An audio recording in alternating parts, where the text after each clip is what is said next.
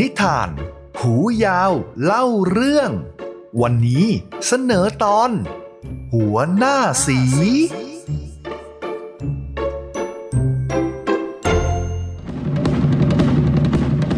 อัพแอนดาว อัพแอนดาว วันนี้จะมาเล่าเรื่องของหูยาวและผองเพื่อน ที่กำลังฟิตซ้อมร่างกาย เพื่องานกีฬาสี เด็กๆ พร้อมไหมครับ ณ โรงเรียนอนุบาลร่าเริง อากาศสดชื่น หูยาว สามสี และหนูจี๊ดคุยกันเรื่องงานกีฬาสีของโรงเรียน งานกีฬาสี ใครอยากเป็นอะไรกันบ้าง หนูจีนอยากเป็นหัวหน้าสี เมีย สามสีก็อยากเป็นหัวหน้าสีด้วยนะหูยาวก็อยากเป็นหัวหน้าสีเหมือนกันนะ แล้วอย่างนี้ใครจะเป็นหัวหน้าสีล่ะ หูยาว สามสี และหนูจี๊ดต่างก็อยากเป็นหัวหน้าสี แต่ว่าใครกันล่ะ จะได้ตำแหน่งนี้ไป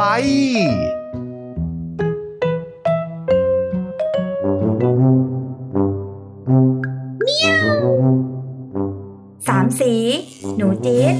รู้เหรอว่าเป็นหัวหน้าสีต้องทำอะไรบ้างอะเอขอคิดก่อนนะเมียว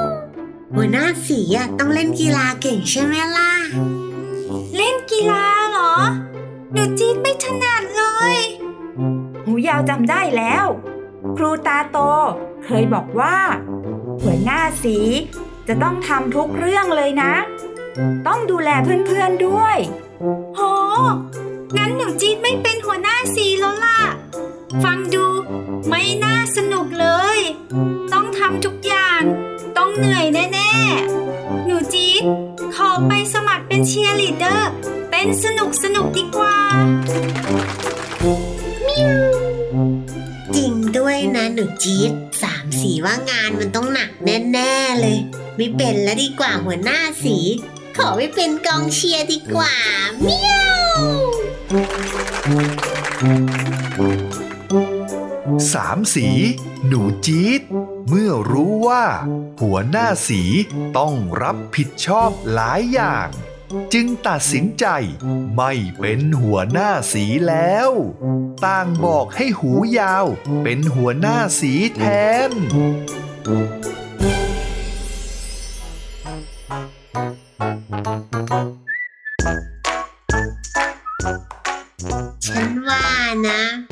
หูยาวเหมาะสมแล้วล่ะ ที่จะเป็นหัวหน้าสี เรามาให้เพื่อนๆเลือกหัวหน้าสีกันดีกว่านะ ใช่ใช่หนูจี๊ดเห็นด้วยนะ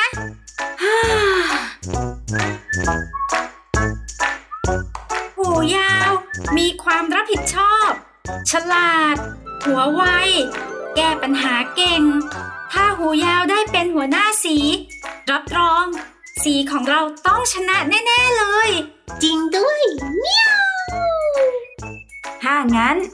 หูยาวก็จะตั้งใจทำหน้าที่ให้ดีที่สุดเลย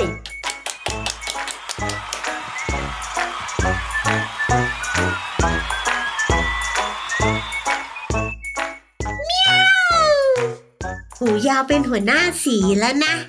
สามสีขอไปร้องเพลงเชียร์ก่อนดีกว่าฮูเล่ฮูเล่ฮูเล่ห้าห้า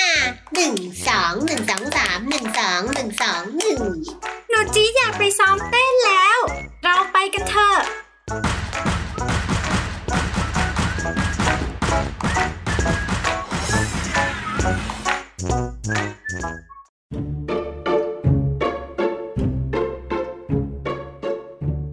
เรื่องของหูยาวและเพื่อนๆ วันนี้